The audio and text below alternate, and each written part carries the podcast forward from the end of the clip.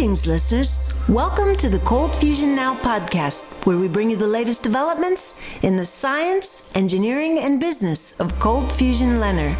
I'm your host, Ruby Carat.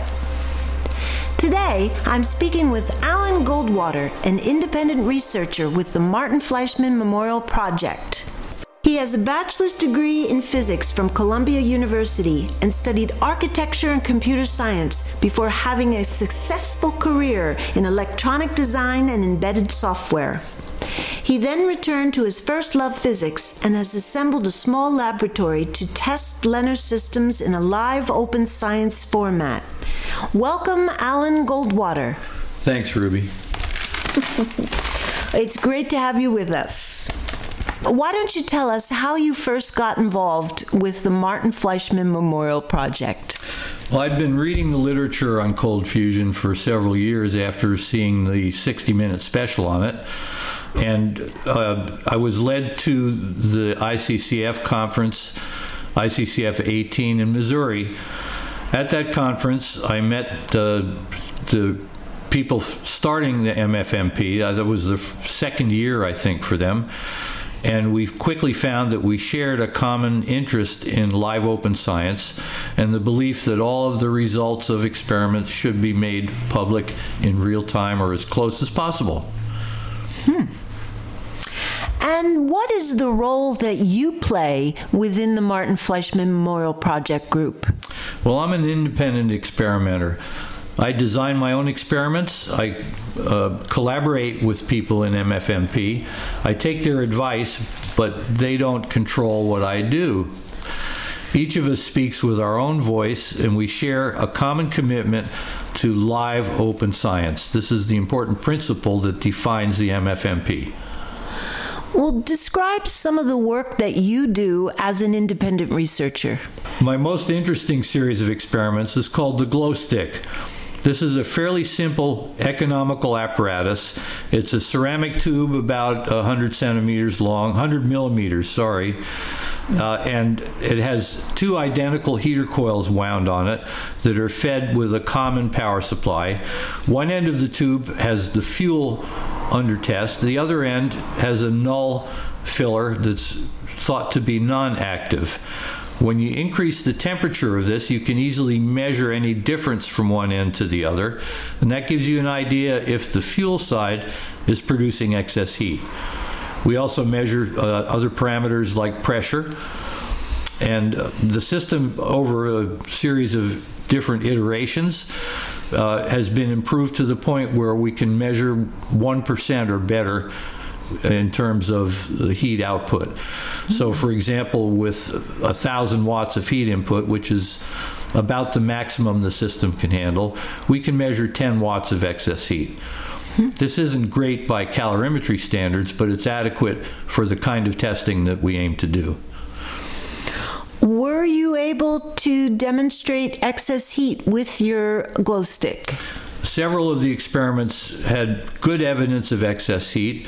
One in particular yielded about 18%. Uh, it was uh, about, uh, I think, 180 watts over a thousand watts. And uh, that also generated a radiation signature that was unmistakable called Bremsstrahlung. That's breaking radiation in German, and it indicates the presence of fast electrons that emit gamma rays uh, of a certain kind of pattern.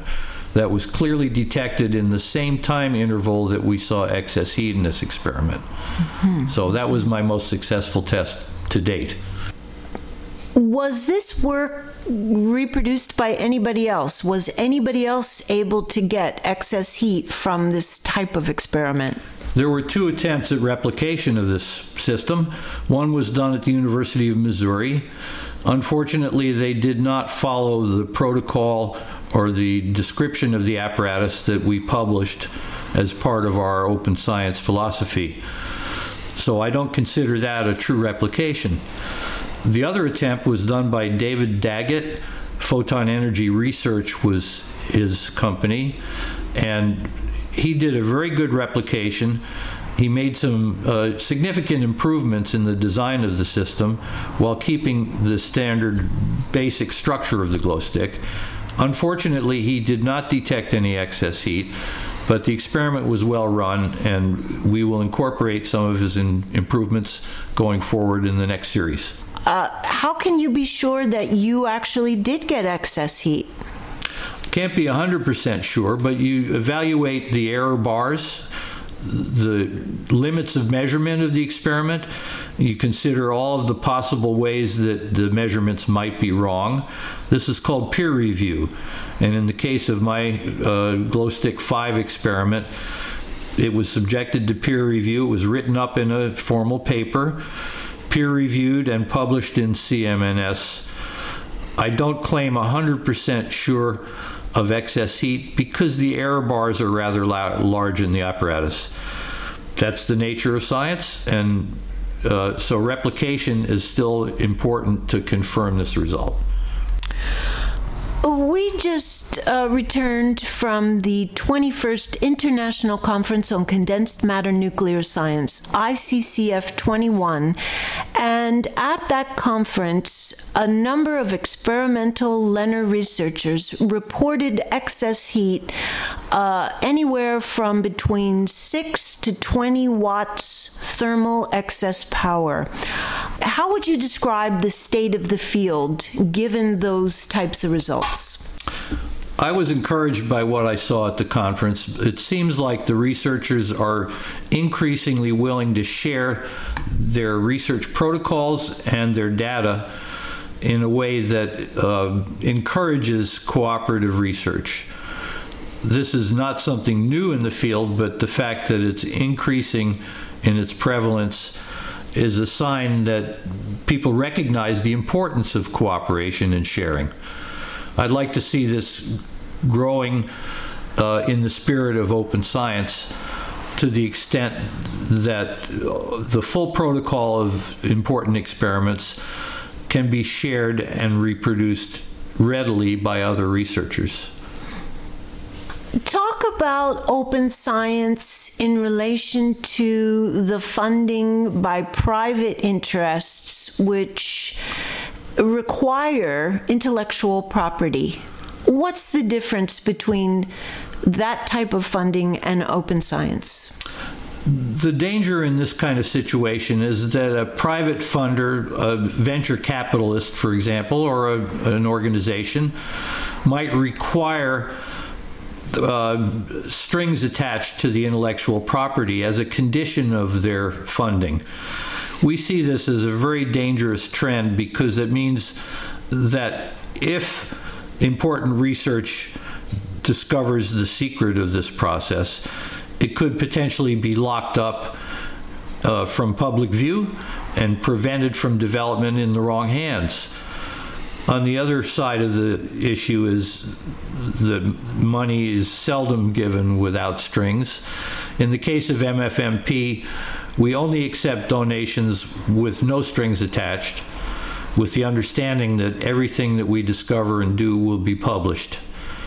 And so our funding is typically small individuals, small companies that believe, as we do, that uh, this philosophy of open science is vital to making the field successful and making anything discovered available to the human race without restriction. What's next on tap for you? The glow stick is a viable economical platform for research. The experiments are fairly time consuming, typically taking up to a month, but that isn't a, a, it isn't a problem that discourages us. It just means that we have room for improvement. And so going forward, I expect to do another series of glow stick experiments with different fuel compositions, added instrumentation, for example, an X ray spectrometer, uh, and hopefully eventually reduce the turnaround time so that I can do more iterations. That, I think, is the secret to success in this field. Because the parameter space is so poorly understood, it can only be explored by careful changes of one parameter at a time. If you change too many things and you find positive results, you don't know which one is the secret. And so it requires patience, persistence, and clever design to come up with new knowledge in the field. That to me is really the reward from all this work is the knowledge that we share with other researchers. Goldwater, where can we go to learn more about the Martin Fleischmann Memorial Project and to support the effort? The MFMP has a website, quantumheat.org. And you can see links to all of our past experiments. All of the data is there. In some cases, you'll find a link to the actual raw data that was collected in real time and posted on, for example, a Google Drive. Uh, and so, even years after these experiments ran, uh, people are still analyzing the data and coming up with new and useful information. So, you can make a donation at the website, quantumheat.org.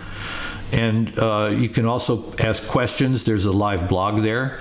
We also have a presence on the various internet forums.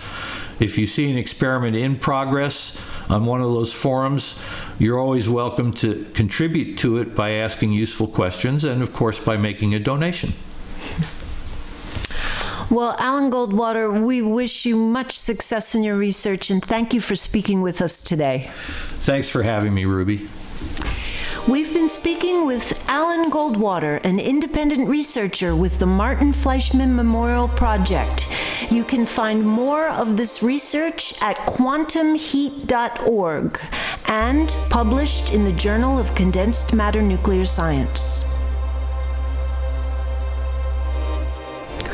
Mark your calendars for the 13th workshop on anomalies in hydrogen loaded metals this October 5th through 9th in Greccio, Italy. Get details and register at the International Society of Condensed Matter Nuclear Science website, iscmns.org.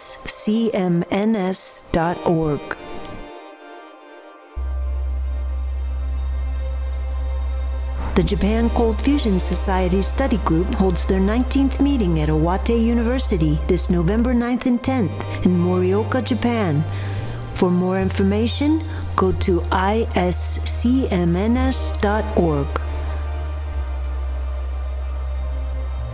And we want to thank our sponsors, old and new, for their support. You have made a difference in our lives, and we are grateful. If you haven't contributed yet, now's the time to become a Cold Fusion Now steamer. Go to www.coldfusionnow.org for more.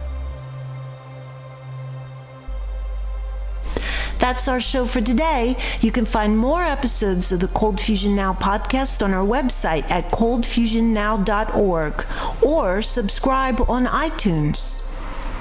Until next time, I'm Ruby Carat.